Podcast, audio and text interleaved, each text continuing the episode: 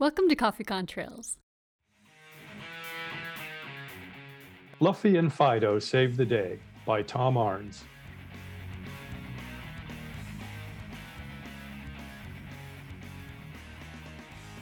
That's enough, Fido. Back off. Couldn't you see I was trying to wash myself? Fluffy, a robust orange tabby, raised his right paw threateningly. One step closer, and I'll let you have it. This time with the claws out. I want to play. Let's play chase. Me first, okay? You first. Oh, my tennis ball. No, not that. My rope bone. Fido spun around several times and then came to a halt, sniffing the air to get his bearings. Hey, Fluffy, where'd you go? A beautiful, tan, short haired terrier mix of questionable heritage, Fido was a tad excitable. Fluffy had relocated himself beneath the dining room table during the excitement and now watched his canine housemate warily. Fluffy resented his name, which he felt fell far short of the appropriate level of gravitas. Still, he loved his people and was willing to give them a pass as long as they provided him with a nice roof over his head, two square meals a day, and laps to sit in.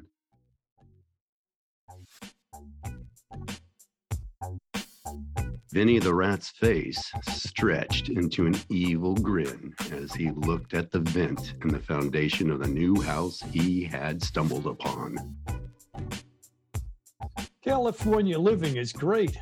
If these hominids are so damn smart, why do they use wooden frames? I can kill two birds with one stone. Some very satisfying gnawing to sharpen my teeth, and bada bing, I get access to the crawl space and a whole house full of more wood, leading to paradise. Free rich food and shelter from all those nasty predators.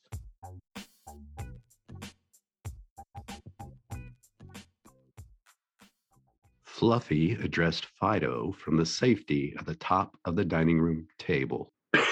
Hey, buddy, I think we may have a problem. Fido stood up with his front paws against a dining room chair. Oh, hi. Are we going to play? Let's play chase. I'll go start in the living room. Okay, let's start here. Lighten up and get down from there. You know, it makes the humans mad. We need to talk. Somebody ate half of my leftover food last night, and it couldn't have been you since you were in the bedroom with the humans for the night. Leftover food? Are you okay? I mean, who leaves leftover food? That's weird. I also heard some sounds in the wall, you know, like scratching or gnawing sounds. It was right by your food bag in the walk in pantry. My food bag? This is serious. I tried sniffing, but I didn't really get a signal. It's not my thing, you know. I was hoping you could help. Fido spun around once and wagged his tail enthusiastically. Oh, okay. Yeah, sounds great. Where do I, where should I, how, wow, well, this is exciting. Let's head over to the food pantry and you can do your olfactory thing. After you. Fido sprinted to the kitchen and into the pantry where he began a very detailed examination, paying special attention to the molding at the base of the wall. Fluffy followed warily, almost slithering with his signature sinuous walk, glancing sideways several times. Halfway through the kitchen, he had to stop, having detected a hair out of place on the top of his head. He licked his paw and swept it over the top of his head to resolve the problem, then continued on to glance around the corner of the pantry. You're right, you're right, you're right, you're right, right. Definitely picking up rodent by my food bag. Let me check around some more. Fido deployed a complex search pattern in the kitchen, his nose to the floor and tail wagging pensively. There's a faint trail up to your bowl, then I lost it because of that nasty fish flavored food you eat. Let me track it back to its source. The trail eventually led beneath the crockery cabinet. Fido was unable to fit and had to back out. It's in there. It leads there. Can you check? Can you? Fluffy slinked over to the cabinet and used his superior flexibility to crawl beneath the cabinet, where he found a hole gnawed through the baseboard. Bingo, there it is. So now, what do we do about it? Fido skittered from side to side, attempting to gain access to the offending rat hole. Maybe I can get there on this side. Oh no, I'll try the other side. Oh, okay, I can't get there. What do we do? Don't worry. I'll take care of it tonight. Vinny looked out of his hole under the crockery cabinet. It was just past 1 a.m. and everything was quiet. Time to see if there's more of that fishy cat food left in the bowl by the far wall. To be honest, it's not exactly my favorite, but then I'm not really a gourmet, if you know what I mean. Fluffy lay in wait under the kitchen table. When he saw the rat slinking towards his bowl, he leapt from his hiding place and landed in front of his bowl, arching his back, hissing, and thrusting his tail in the air. His hair stood on end, expanding his apparent volume twofold. Vinny stopped and calmly reared back, displaying his freshly sharpened choppers. Let me explain something to you, cat. You are metaphorically running for your semi appetizing lunch, while I am a large cornered rat running for my life. You may be able to kill me, but I will mess you up and ruin your day first. So I would suggest that you step aside and not trouble yourself with my little nocturnal expedition. Fluffy hesitated and then sprinted out of the kitchen.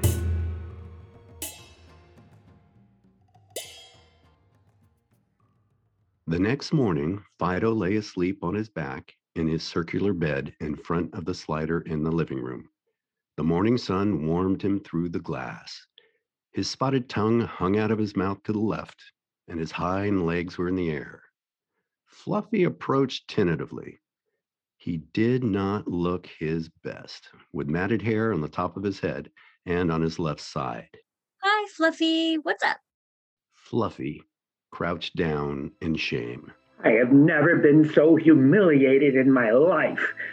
I confronted the rat, and he's so horrible and evil and nasty. I was afraid I would be hurt, and I ran away. Fido rolled over, got out of his bed, and began licking Fluffy on the top of his head. Oh, come on. Who's the best kitty ever? There, there. It felt weird to Fluffy. The tongue was smooth and wet, not rough like it should be. How does he ever clean himself properly? Of course, he does seem to concentrate on cleaning himself only in a, a few places. It was nice, and Fluffy felt better, even if he did back away after five licks. Fido wagged his tail in a friendly yet relaxed way. We'll have to go after that bum together. The trouble is that you are always in the bedroom with the humans when he prowls. I think I can get you out.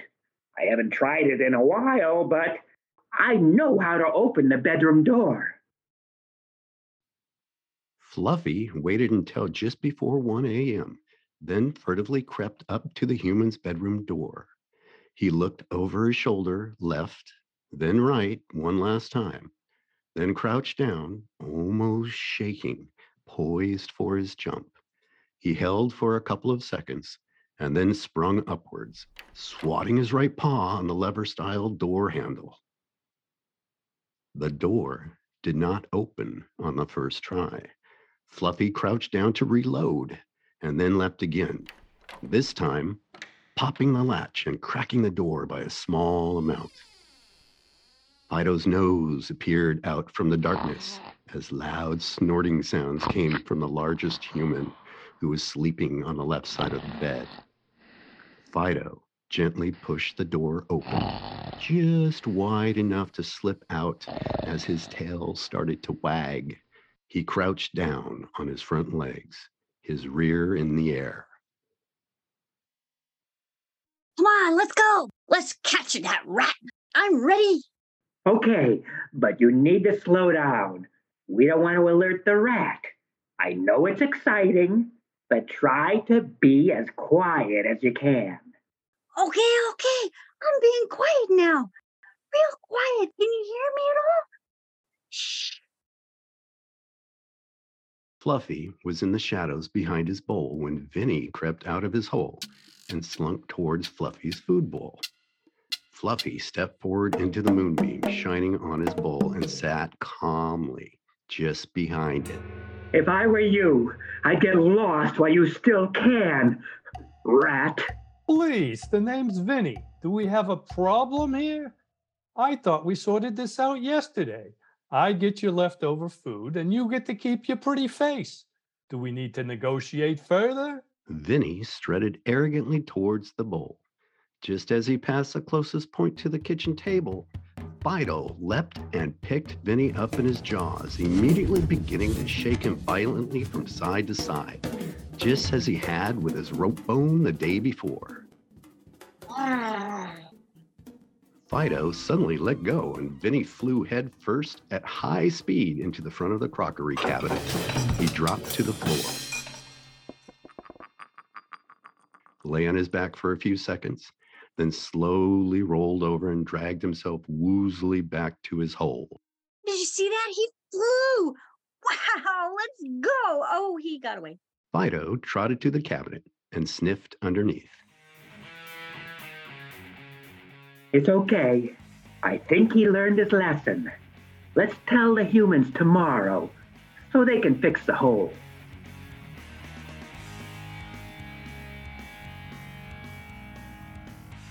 If you like today's recording, please like and favorite us on Facebook and Twitter, and you can find us at coffeecontrails.com.